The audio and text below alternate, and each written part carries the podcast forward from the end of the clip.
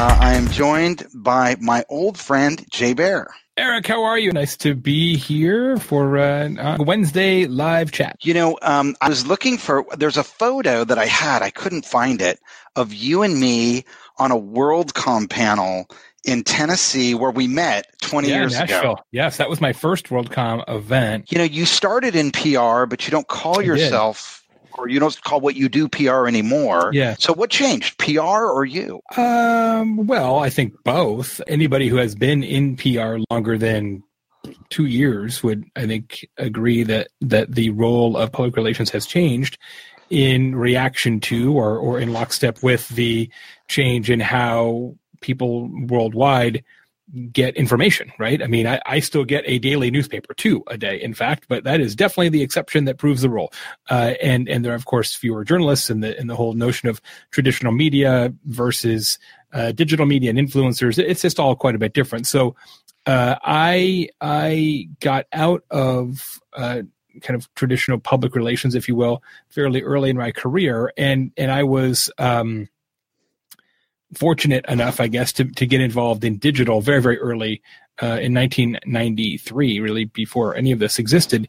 And so over time, sort of became more and more digitally focused. And, and so now I primarily work on uh, digital marketing strategy and, and customer experience strategy. But, but certainly some of what my team and I offer to our corporate clients uh, touches on the realm of, uh, of public relations. And we certainly have lots of relationships in the public relations technology industry and, and uh, whether, whether everybody chooses to call it that uh, anymore or not. So most of the research I've done shows that. Oh, by the way, everybody, this is our new mascot. This is Ace. So, Best uh, best Ace. question uh, today wins the dog. It's an amazing new promotion that we're doing. Uh, no, you don't no. win the dog. The Oh, dog's okay. all mine. Okay. So okay, Okay. so look, um, you know, so much of of of what we do in PR these days happens in digital environments. Yet, most firms today are still either media relations or digital marketing agencies first, one or the other. Yeah.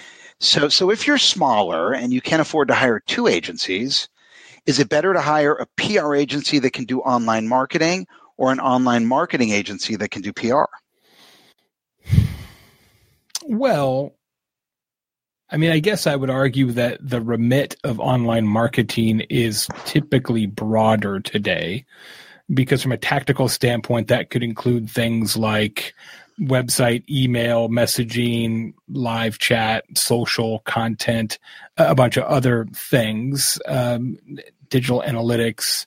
And while there are certainly uh, several, many uh, great, what we might consider to be communications or PR firms who can do some or all of that work, generally your digitally focused organizations are going to have a broader set of services. So I think if you're looking for an end-to-end solution, somebody like, okay, do all the digital, do all them computer things for me, um, then probably a digital agency would be the best bet. Now, my I don't know that it works as well the other way around, right? So so let me let me put it to you this way.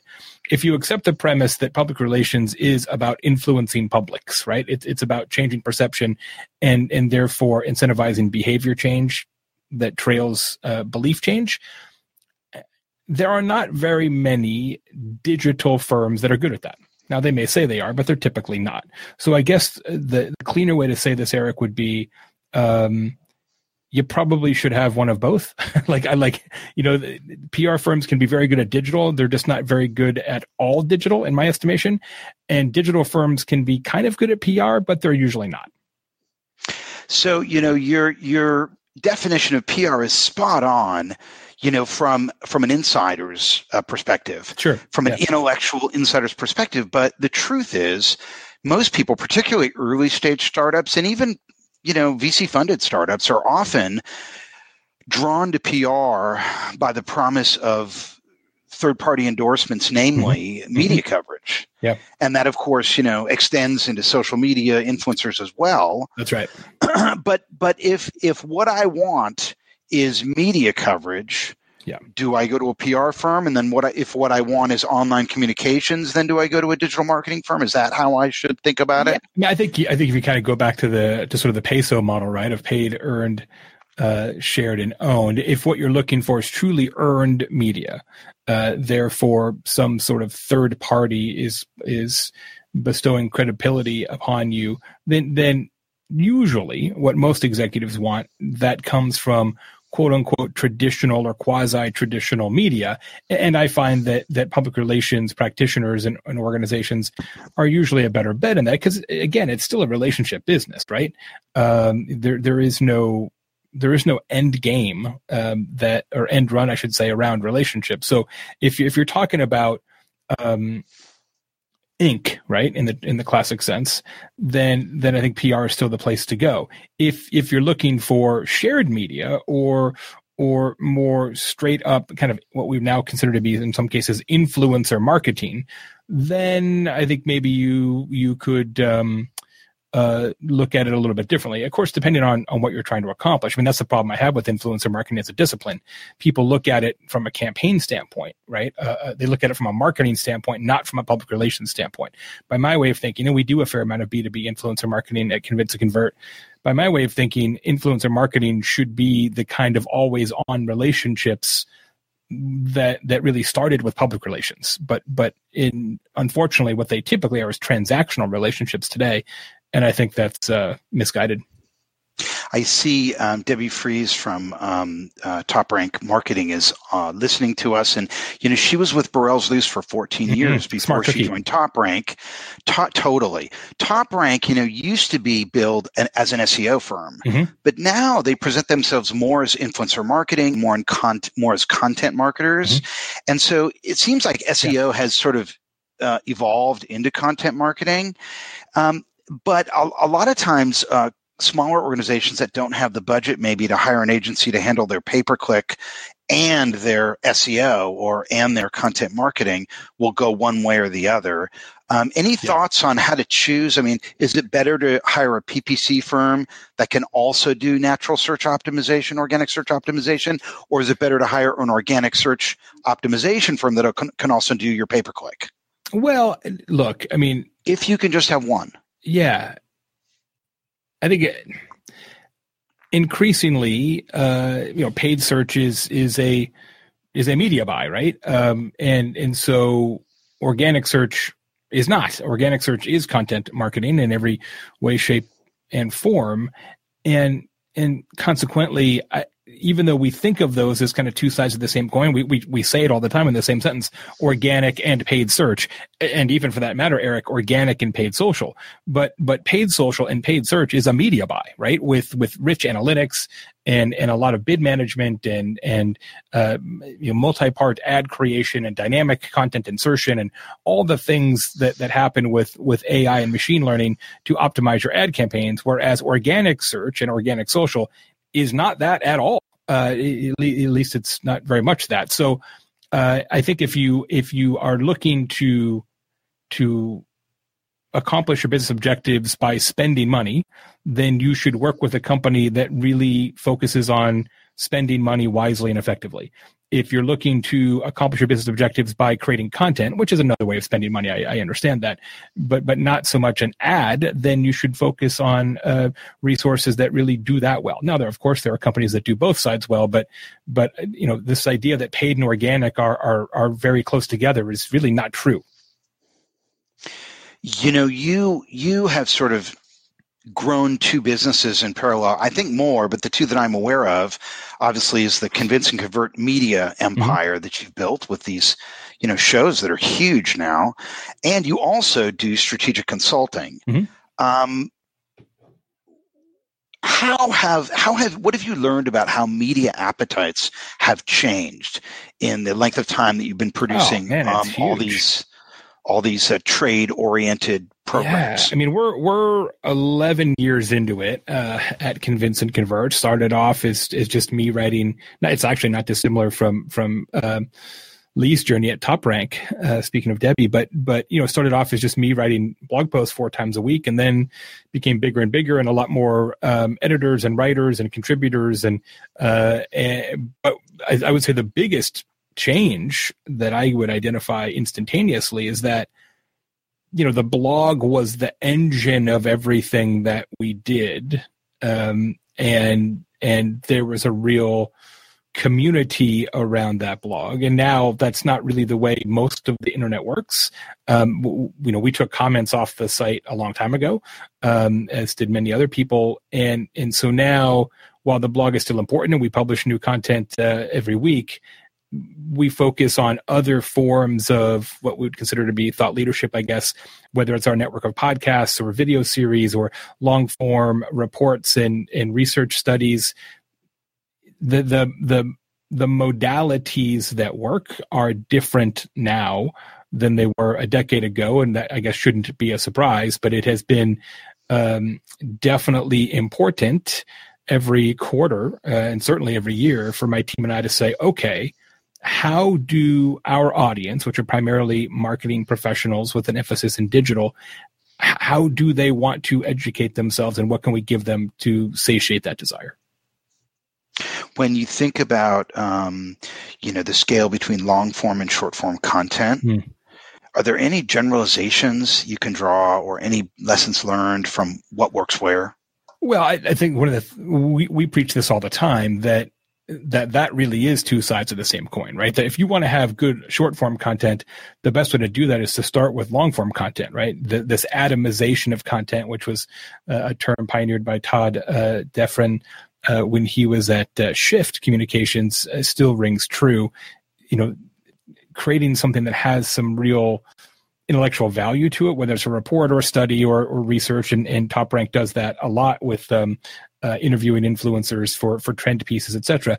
Then you take that long form piece and then break it up into a panoply of of, of short pieces that then lead back to the longer piece and, and encourage a download and lead gen and then lead nurture, etc. Especially on the B two B side, I think that is by far uh, the best approach. The the the biggest challenge that we see today, Eric, with our clients and to some degree ourselves, is this random acts of content, right? That that we see everywhere, both in social media and, and in other forms of uh, digital communication. When when you know people are just sort of, well, I guess I'm going to post something because I feel like something happened that is worth mentioning, and you're never going to build an audience for that, right? Imagine you turn on Discover Channel and like every night it's like a random show that's only going to show up once you know you, you would never have an audience or imagine you know you you you you subscribe to a magazine like sports illustrated but one week it is about sports and the next week it's about like jewelry making. You know you'd be like wow this is the weirdest magazine ever. I'm not sure i want to stick this out. And and a lot of people are actually doing that in social and in digital content today. It's it is truly random acts of content. Uh, and, and so we are big believers in more episodic style communication and so, um, do you um, steer your clients away from talking about sort of off topic things on their social channels that might allow them to connect with audiences? Uh, oh, sports, I get no problem. Yeah, cooking, no problem with that yeah. type of general interest stuff. No, no, no issues with off topic, especially, uh, and this is going to sound crazy, if it's if it's off topic that is part of an episodic, right? So one of the people who is really, really good at this is Pat Flynn. Um, from Smart Passive Income and, and the other uh, products that he has in the market. His new book, Super Fans, goes into great detail on this point. It's really, really well done, in my estimation.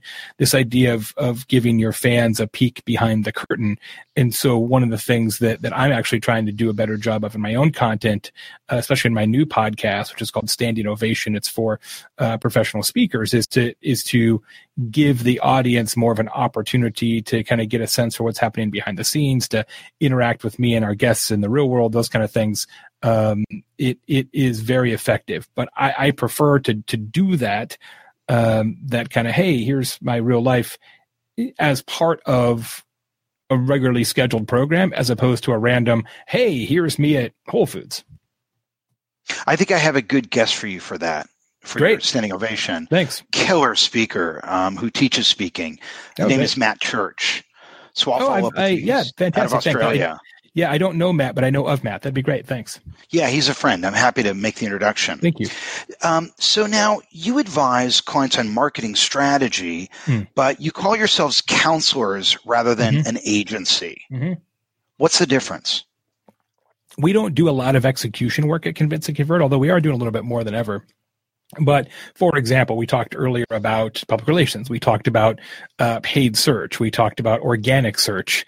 You know, all of those require a significant amount of day to day, week to week, month to month um, uh, you know paying attention and and twiddling dials. We're just not set up like that. I mean, we, we don't have a, a very large team of of people whose job it is to execute tactical campaigns. We have an all senior team that is really responsible for for providing um, strategic plans to clients. And so we we we like to say that we write a lot of recipes. We don't cook very many meals, but that's a very conscious business decision on my part. Um, I, have done the other side of it. I've I've built full service agencies from scratch, and uh, for a number of reasons, decided to not do that again. And and that was off Madison, right?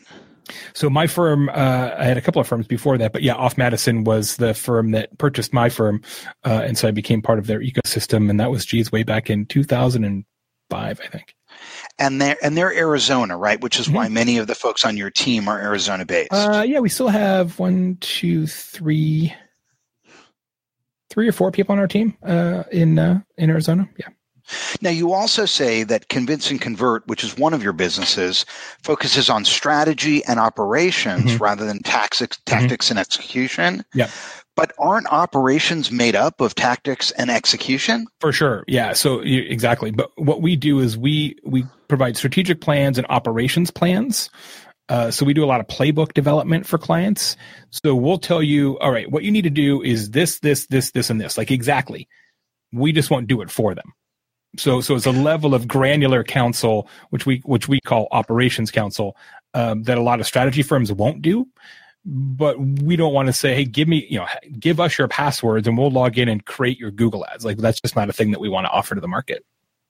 You know, one hot area now, and there's a, a, lot of discussion about it at Dreamforce this year, is this area of revenue operations. Mm-hmm. And if you haven't heard about it, if you're listening, it doesn't have to do with accounting or anything like that.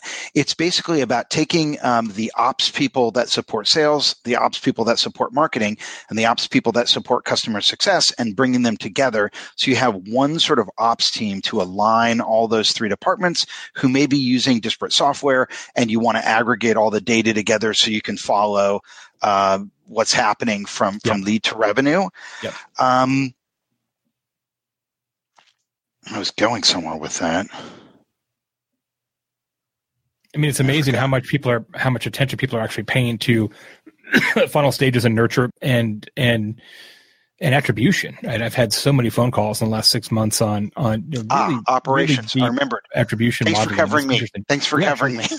so, hey, um, would you guys would you guys ever get into the op- operational side of setting up uh, workflows or sequences inside of maybe like you know an outbound sequencing tool like outbound or maybe um, get involved with crm infrastructure development not so much doing the work but setting up the systems because that's what you're doing right mm-hmm. when you get into op saying yeah. this is the sequence of events and then they i guess have to map it into their software would yes. you ever consider actually mapping it out for them on the software side? In the software, in terms of logging in software, typically not. We do a lot of that, a lot of uh, uh, funnel activation and nurture sequence uh, design. We we do a lot of cl- uh, higher ed work now, and there's lots of uh, nurtures and touches, and so we we design a lot of those sequences. And so we'll say, okay, email three says this, does this, and then after two more days, email four says this, does this.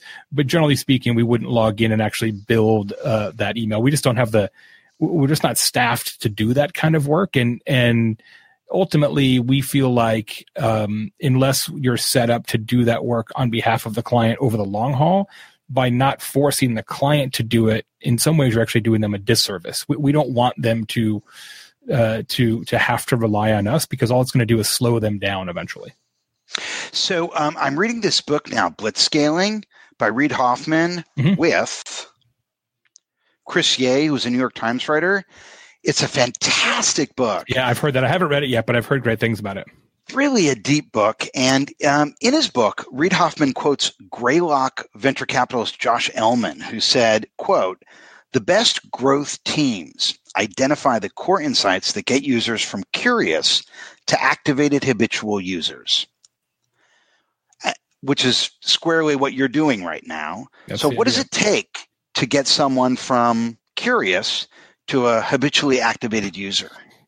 Well, a couple things. One, and the one that gets overlooked so often, is understanding what questions have to be successfully answered in the mind of the curious to become habitual. What I find, and I do a lot of startup advising and investing, uh, as as you do, Eric, is is a lot of early stage companies, and even and even established companies who have a new product or service they feel like well if somebody is curious right if they if they do a demo or or a trial or or you know taste the piece of sausage on offer at Sam's Club then instantly and and inexorably they will become uh, a habitual user. Because geez you know they sat into the demo.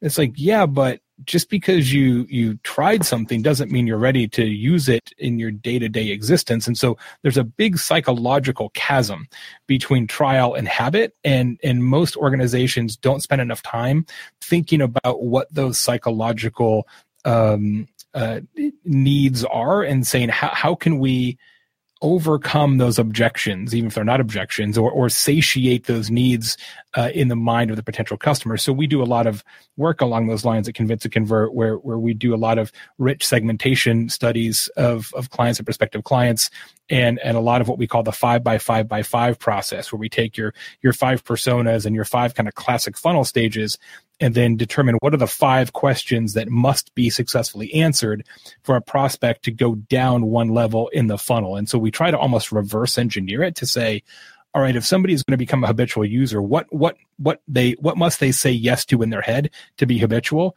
Before they get there, what must they say yes to? Before they get there, what must they say yes to? Yes to, and then essentially create content that fulfills all those needs all the way down that kind of shoots and ladders approach. So i think that's the biggest problem is that people think that trial equals habit and or you can just say well the ratio of people who who try something who become habitual is 4% therefore our work here is done. And that ain't the case. Is there some sort of logical order to the questions? Generally speaking, yes, they're, they're going to go from the generic to the specific, right? They're going to go from um, uh, from from what can this product or service do for me at the top end? And then towards the bottom it's okay well what if i, I believe you're the right solution. What if something happens? Like what's your service um, contract or what's your cancellation clause right? So there's this sort of all right uh, what do you do? What do you do versus competitors?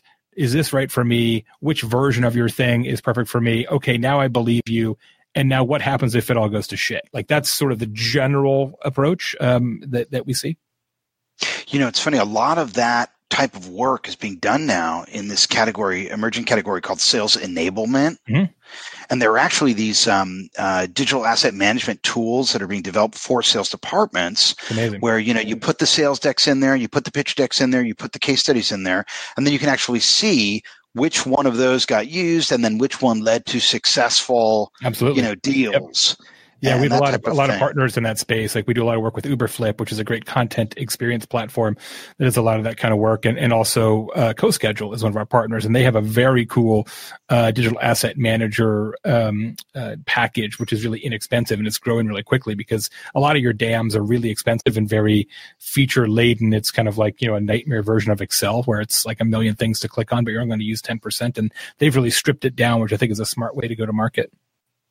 All right, let's have kind of a difficult conversation. Okay, I'm ready. We're, we're the guys to do it. We've been around right. long enough to have this conversation. We, okay. We're grown ups. We can do this. All right. Okay. All right. So on your website, uh, you use being fast, fair, and easy to work with as a differentiator. Mm-hmm. Why are so many agencies slow, unfair, and difficult to work with? Well, I guess first we should accept that the premise is true. I, I believe it is true. I wouldn't have written that copy, and I did write that copy. Um, I, I guess fair is probably the one there that that is probably the least um, universally true. I, I, guess I shouldn't suggest that that other agencies are not fair, although I have certainly seen that from time to time. Um, from a speed perspective, uh, my observation, having worked with lots of agencies and been a part of a lot of agencies, is they're just typically not tuned.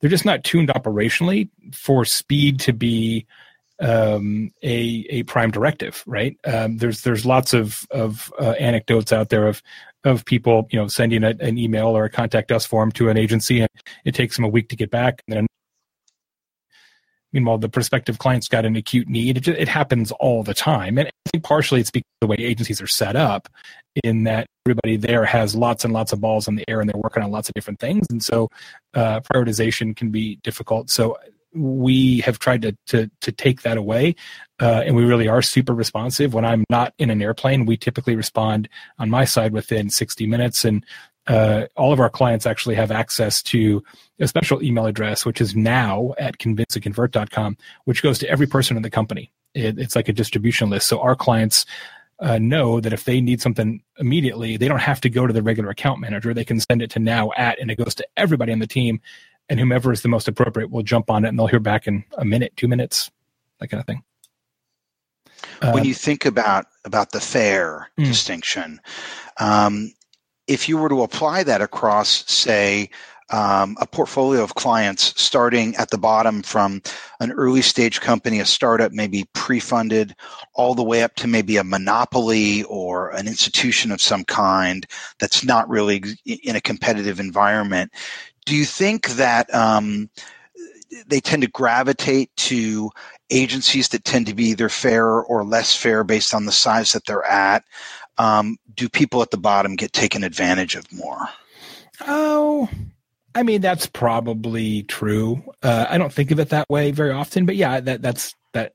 Yeah, I mean, logic would dictate that that's the scenario. But when I think about fairness, um, you know, we mentioned this earlier. One of the things that I think about from from the perspective of Convince and Convert versus other professional services firms is sort of like what I was nodding to earlier. Like we don't want to hold you hostage. Like we, we don't want to give you solutions or circumstances um, that that mandate or or even or even significantly handicap you insofar as that you really need to keep working with us. Like we don't want to set up a scenario for our clients where the switching cost is so high. I'll give you an example. Once our initial strategic planning work is done, every client we have and every client we've ever had is on a 30 day contract. My rule is look, if you don't want to, if you no longer find value in working with my team and I, don't pay us anymore. Like we don't do annual contracts. We don't do any of that. Like it's like, look, if it's not working, it's not working. Uh, and, and that's not the way a lot of the agency world thinks about um, how they, how they do things. Now you work with companies and agencies of 25 employees and up. Typically, at least that's what it says on your website. Is that is that true? Yeah, that's true. Although, the, you know, as a as a matter of course, at, at this juncture, you know, generally speaking, we're working with um, with organizations that are in the you know, $250 million a year and up range. And, and many of our clients now are, are Fortune 50 clients. Um, we, I think where we work best now is, is doing specific things for very large companies. We're not big enough, nor do we want to do, you know, huge enterprise things for huge enterprise companies. We, we, um, although we sometimes say sort of jokingly that we're McKinsey but fun, we don't have the we, we don't have the bandwidth or the personnel to do McKinsey style projects where we're going to go out and you know figure out how to do your insurance billing globally for the next seven years. Uh, you know we we we can't operate on that big of a canvas, but but I think our best projects are are very specific, acute uh, marketing or customer experience oriented needs for for big companies who understand the value of solving those problems. So, so that's where you're focused now. But I'm fortunate enough to have you on this call with me right now. So, for the purposes of this webinar, yes, if I was at an early stage startup and I needed help with a go to market strategy mm-hmm. and a go to media strategy, mm-hmm. what questions would you ask me? Well, we'd, we'd ask you first and foremost, um, Let's to, role play it. Ask Yeah. Me. So we'd say so we're doing this. I'm at the early stage startup. I came to you. Yeah. What do I do? Uh, it's funny you say that. We we just had a, a, client kickoff today. We're not an early stage startup, but but definitely more of an entrepreneurial venture. And so the things that we want to know are how do you actually make money, right? So we need to have a really deep understanding of of the path to revenue and and all the current stages to get somebody there uh, we'll want to look at um, as much information as you currently have about your target audiences and, and how they differ. And, and frankly, Eric, this won't come as a surprise. I think that's the place that most early stage startups have a huge hole because all of their um, quote unquote insights about their audiences is purely anecdotal or based in intuition. And and so what I always want to do in that kind of circumstance we're working with startups is to say, man, what we really need here is some legitimate audience research. Now, sometimes they don't, they can't fund it or don't want to fund it or whatever the circumstances are, but that's oftentimes what they need because they're just, you know, somebody sat in a conference room with pizza and said, "Oh, here's what our customers want," based on nothing, based on the gut feel of the founder, which is not a super great way to run most businesses. Um, and then we also do a real deep scan on all anything that's happening already. So, um, you know, of course, all the different analytics in all the different um, uh, places. We'll look at current media coverage, social listening, you know, web analytics, email analytics, social analytics, all, all the different things. And then we'll do a lot of uh, interviews uh, of, of company personnel. So we do a lot of stakeholder interviews inside the organization. And then especially, especially, especially uh, for early stage companies, we'll do a lot of customer and prospective customer interviews as well because we want to hear it from their side. Um, it's it's fascinating when when you ask um, the marketing director of an early stage company what the company stands for, where they're positioned in the market, what prospective customers would find value in, and then you ask a customer the same questions. Sometimes you get very different answers, and that in and of itself can be very telling and frankly very useful for the company. Any generalizations with respect to early stage companies and the PESO model? Um, are some media uh, formats a better fit? Do you find like when they start, should they just be sharing or should do they go great straight to paid? I mean, you look at like uh, Russell, uh, you know, the ClickFunnel guy, mm-hmm, and he's out there promoting paid for people mm-hmm. who are just starting out. And then some people would say, ah, no, don't do paid until you have a product market fit, you know, start with shared. Yeah. Are there any generalizations you could draw about which media channel works best for a company based on their stage in development? Mm, that's a good question. I don't know that I could that I could classify that by stage. I, I might I might make some I might think about that by company type and what and what they're selling, and also um, and also path to purchase. Right. This is where this is where price and value of product and service really comes into play. Like I was on a, a client call today, and um, they're they're in the medical world, and and they were bemoaning the fact that they had.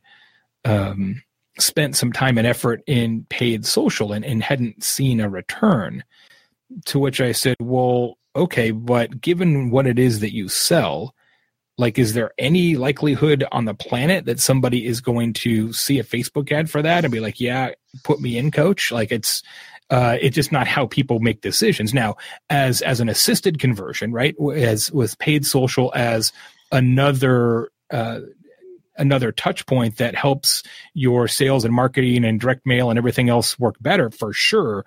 But but I think sometimes people don't understand that it really is a marketing mix, right? So I actually take a little bit of issue with the question. It's it's not about paid versus owned or earned versus shared. It, it's about what are the relative percentages of each because the answer is you need all of them eventually. Right. Hey, um, I've just been sort of playing with a little model here. Let me see cool. if I can put it on the screen. And I'd like to talk it through with you. I just you, did it up can before you screen call. share on there? Yeah, I'm gonna I'm gonna give it a try. Let's see if I can here. Um, I like this tool by the way. I haven't used this one. I really like it. Okay, that's not it. I'm just trying to figure out how to change it. Thanks.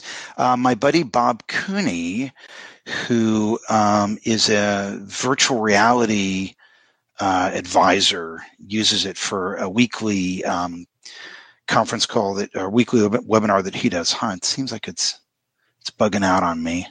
I don't know if I'm going to be able to do it. Now I know he picked it because he wanted to be able to do um, live video and, and presentations. I, I don't think I'm going to be able to get it up. Hold on, let me just try. I don't want to take it down, but now, okay, share your screen, and then it's, no, it doesn't seem to be working. Um, oh well, let me just look at it here.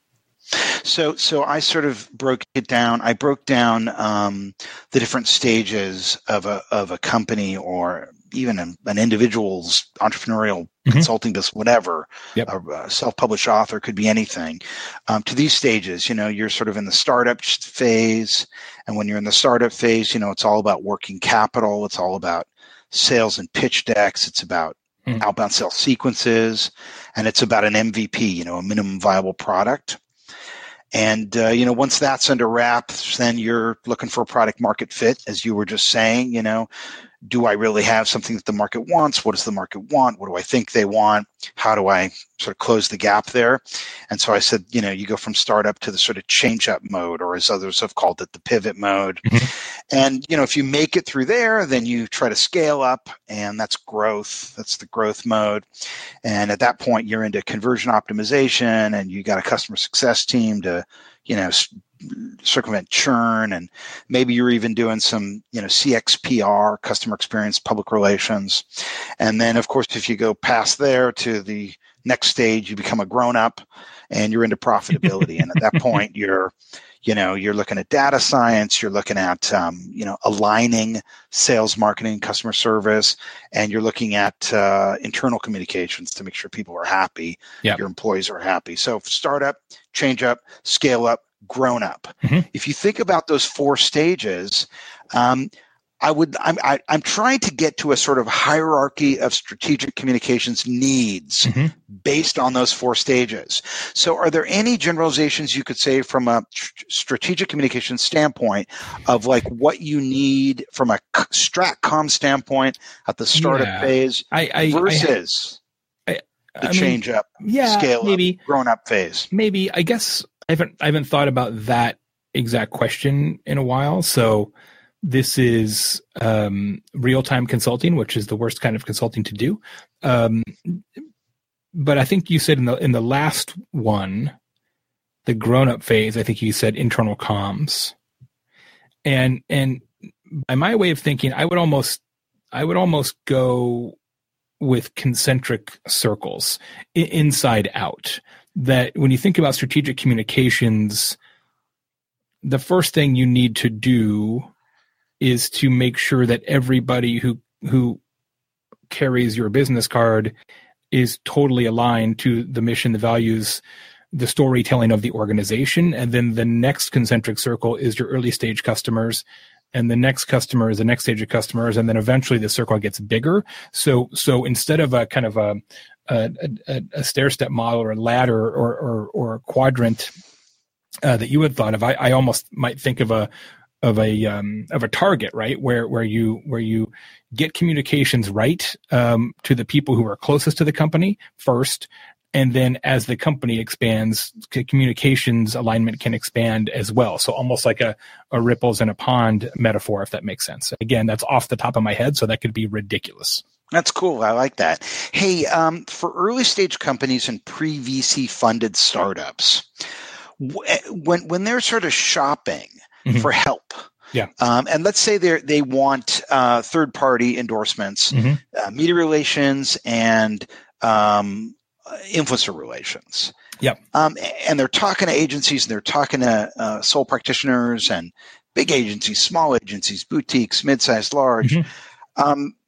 are there any red flags you think they should be looking for when they're evaluating PR agencies to hire? Well, look, this is the this is a story as old as as newspapers. Like, I, I don't think you ever want to be somebody's smallest client because uh, you're not going to get their best people. It's just you know. It, it's real truth, right? I mean, that's the way the agency business works. And and when agencies lose clients, um, it, it's it's usually for two reasons, right? Either they believe that another big firm can provide better, more creative solutions, or the client believes that they're getting the C team within the agency, and they're sick of getting the C team, right? And so, if I'm a small company, and I, as you know, I'm invested in probably 30 small tech startups, so I get this question all the time. You you you don't want to be the small fish in the big pond, um, especially as an early stage company, because you're just not going to get the best and brightest of that agency. And um, so I, I always want to right size the company to the professional services being provided. beyond the size of the company mm-hmm. and the the are there any sort of you know red flags that when you're hearing the pitch yeah. you should be looking for yeah for sure i i i'm a little so a lot of tech companies only want to work with tech PR firms or or they only want to work with somebody who does SaaS because they're SaaS or whatever the circumstances are. And and I totally understand that and I don't think it's a bad idea. But what the question I would always ask and I would ask it this way is we are a B2B SaaS company. It appears as though many of your clients are also B2B SaaS companies. What processes do you use inside your agency to ensure that the recommendations that you provide are specifically oriented to the needs of my company? Because what you don't want is is an agency that's like, well, this is our B2B SaaS playbook, and it's the same playbook that we use for every single company, regardless of what they do. Like you just don't want that kind of paint by numbers approach. And I think you can tell a lot about an agency by how they answer that one question if um, if you were to prioritize the the different factors on which um, one might rank an agency, mm. what would be more important? Uh, sector experience, relationships with media in that sector, or um, experience at with companies at that stage in their corporate development? That's an interesting query. I think I would well, I would I would opt for door number four, which is demonstrated results would would be um, and and and independent testimonials would be really what I would look for. But given the three that you gave me, I think sector experience would be number one. Um, uh, number two would would be sort of um, uh, companies like mine and uh, and and relationships. I would put that third only because it's very very difficult to verify that every agency is going to say that they have relationships but how you, you can't really put that to the test very easily um, so i wouldn't put a ton of stock in that what about average length of the agency's retainer relationship? You think that's a good metric? Um it's a good question. I think it's certainly worth asking about uh, as as a data point for sure. I mean, to some degree, it can be a false positive because of how they choose to uh, structure their own contracts. And and and certainly for agencies that focus on early stage companies uh, i'm not certain it's a great success metric only because ultimately look if if you're if you're the type of pr firm or communication shop or really any professional services could be an accounting firm that specializes in in early stage growth companies and you do your job, that company is going to grow and eventually they're going to outgrow you. That's just the way it works. And so, you know, at some level, I could argue the opposite, right? Like if they've got short relationships, it's because they're successful growing the companies fast enough that they then, you know, get to the point where they need somebody bigger. Maybe. So in the um, it's sort of like the, the old, you know, like the old, the old, uh, the old debate, Eric, where people say, well, um, you know, how how important is time on the website? Well, on one hand, you say, you know, it's great because people are spending a lot of time. Another hand is maybe they can't find it, so they're looking around, right? So you, right. you know, you don't you don't know. Yeah, yeah, boy, with all this data out there, you know, reading the tea leaves is becoming tougher and tougher. And I think well, we are surrounded know, it's, by it's, data, but starved. It's starved beca- yeah, it's becoming easier and easier to pull the wrong conclusions from data. So in this book again that I mentioned earlier, yeah, Blitzscaling, mm-hmm. um, he talks about the different stages of development, and here's his hierarchy: okay. um, family, tribe, mm-hmm. village, city, state, and nation. Okay, that's the tra- trajectory. When you think about those different monikers in a mm-hmm. hierarchy mm-hmm. to define a client uh, in um, in their development arc. Um, mm-hmm. Are there any any sort of broad um, ideas that come to mind of who needs what from a strategic communication standpoint? Like, does the family and the tribe need something completely different from the village and the city or the state and the nation? If you if you assume that that family are sort of employees and tribe are kind of early stage customers or advocates on behalf of the organization and maybe village are business partners or other disproportionate stakeholders absolutely right? I mean I, I think you have to think of that as a segmented marketing communications approach that that's why internal comms is different from external comms. That's why partner marketing exists as a discipline. Uh, so all of those are true. Um, you know, once you get to um, sort of large scale status, I think those differences become, um, at least to the external audiences, less important. But yeah, I mean, and I'll tell you, we've written a lot of books about this. Like one of the biggest mistakes we see marketers make is focusing so much on external audiences and not enough on internal audiences, right? It, like, you know, I've said this a million times. Like, if if your employees aren't your biggest advocates, you got to start there. Like, why are you worrying about, you know, creating an influencer marketing program if your employees aren't bought in? Uh, you know, you, you really have to, you have to start with family first. Um, let's uh, talk for a moment about the different media outlets that you have at Convince and Convert. Yeah. Um, let's talk about Social Pros. Mm-hmm. So, Social Pros has been around for how long now? Uh, January 2012 was our first episode of that podcast. Uh, I yesterday recorded episode 409, I think. Okay, and so what, from an advertiser's perspective, mm-hmm. who does that show help me reach as an advertiser? Uh, enterprise social media managers and digital marketers in medium-sized and, and large companies uh, worldwide with an emphasis in North America. Something like 75% of the social pros listening audience, according to our recent survey, have purchasing authority uh, for for SaaS software. So if you're a MarTech organization who's trying to reach people who do digital and social, it's a it's a good place to to be.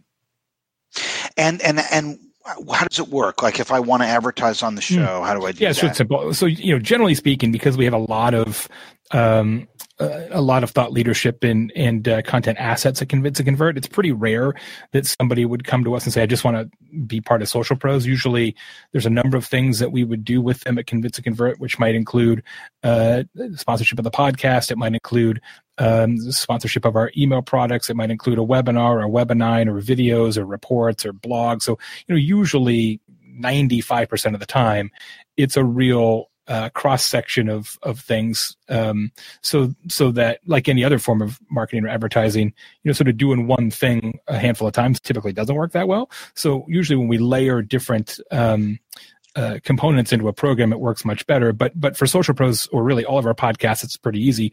We always do host reads. So um, in the show, at the beginning of the show, sponsors mentioned early in the show, I do a live read. I write them all myself. I do them all myself, uh, and acknowledge the sponsor and talk about why I like the sponsor and and how we use them at Convince and Convert for our clients. And then we mention them again at the end, and then they're referenced on the website and and all that kind of stuff. But that's it's pretty pretty typical. And is an ad in a podcast forever, or do you, you dynamically shift them out? the way we do it for now is is it is forever. Um, so it actually for, for for sponsors who who were with us in the early days, they've gotten a tremendous amount of of uh, off book value as the show continues to succeed after all these years. There is of course technology to dynamically insert the ads um, ex post facto. We we have not utilized that technology yet uh, at Convince and Convert, but it's certainly something we're thinking about for this year. If you were to look at um, the podcast part of your business hmm. standalone, mm-hmm. not in not in in uh, you know um, in a package of mm-hmm. things that you sell yeah. to advertisers, yeah. is would it be uh, profitable just by itself? Oh, sure. Yeah, of course. Uh, we don't do anything that's not profitable by itself. Life's too short and the team's too small but but how you can't really measure it because you know you're it's sort of a cumulative sale. Yeah, but we know give you this, but, that, and the other. But we know when we do a program for a client, uh, we say we're going to do this, this, this, this, and this together, but they're all line items. So we know we know what the value is, or the value that's been put upon the podcast sponsorship versus other assets. So yeah, we know we know we know what that we know exactly what revenue podcast sponsorships brings to the organization each year. When you look at when you compare that to Mhm. the video program that you do, Mhm. uh, uh, Talk Triggers, Yeah, Talk Triggers is not one that was sponsored, and that was intentional. and and so Talk Triggers, Talk Triggers doesn't take any advertising at all. Right. Yeah, for a couple of reasons. One, it's, it was much more about uh, customer experience and word of mouth, and kind of tied into the new book that I wrote with Daniel Lemin. So it was much more of a position and thought leadership exercise uh, for me and for the organization. And so we also were doing a little bit differently uh, from a modality standpoint with the show that was more native to YouTube. So we just didn't want to get into the whole uh, sponsorship side of it for that one. But you're still invested in that show. That show's still live. Uh, we're so it's not it's live, but we're not making new shows. So so that was a, a twenty episode run, and and so see. that run is concluded, and so now Standing Ovation is the new show, and so the thing that we're doing a lot of now is is sort of planned obsolescence, and say okay, we're going to do twenty episodes or forty episodes or fifty episodes or however many episodes make sense in this format, and then we feel like we've said the things we want to say, we're gonna we're gonna then move on to the next thing and and do that. And um, I really like that approach. I think it's wise. It's something that we work with a lot of our clients on as well. Um, and and I'm sure we'll have a couple of new things at some point this year. We just don't have them off the ground yet. Do you try to keep that sort of content feature oriented so it has a longer shelf life? Yeah. Do you like consciously stay away from news? Yes, and we always have. I mean, even Social Pros uh, is not a news show. I mean, we we we talk about uh, social media strategy and social media tactics with with big company social media practitioners, and and insofar as you know, we weren't talking about TikTok two years ago. Uh, the show is certainly of the moment, but it's not a news show. It's it's not a podcast which is here's what's happening in social media right now. That's not what it's about. Uh, in fact, and neither is our blog. Like we don't write news posts. We we just never have. Like the the the the mission I've always given our team from an editorial standpoint is we are in the and therefore business. And what I mean by that is there's lots of people out there who are in the news business. Facebook did this, Twitter did that, YouTube did this, you know, um, email did that. Great, please cover that. Knock yourselves out. People come to us to say this happened, and therefore we must now dot dot dot our role is to be in the and therefore business. That's that's Yeah. what we try and handle. Very well said. You know. I, I love your your Midwestern uh, clarity. You know, ra- rather than My mother was Yeah, an English ahead. teacher. It helps a lot. yeah. Well, uh, Jay Baer, thank you so much for taking the time. I know how busy you are. Oh man, thanks. uh, it's a blast. with everything Good to you catch do, up. and so it's really nice of you to take the time to do this. I really appreciate It's it. Good to see you. Love uh, love what you're doing here. Really cool and uh, always nice to spend some time with you, my friend. Likewise. Um, hey, join us next week. I know you actually have on the current episode. Oh, so good. Um, did you read it? Yeah. Oh yeah. Uh, I read the whole thing. I just Yeah. started it. I just got it. I just started it, and it's gripping. It's so well written. Yep. I love and I'm I'm I'm into it. And so next week, guys, um, David Meerman Scott actually wrote kind of the first book, um, New Rules in Marketing, Mar- uh, New Rules of Marketing and PR, which was really, I mean, it's it's he he was the first guy to write sort of the book about how social and the internet would change the business of PR. Um, and so I'm really grateful to have him. Uh, we'll have him next week. So um, hope to see you there. You can ask him questions there. And if you want to uh, hear about it now, hop on over to uh, Social Pros podcast. The current episode uh, is up. I know I'm going to listen to it. Thanks. uh, just to get ready for my interview with uh, with um, David Meerman Scott next week.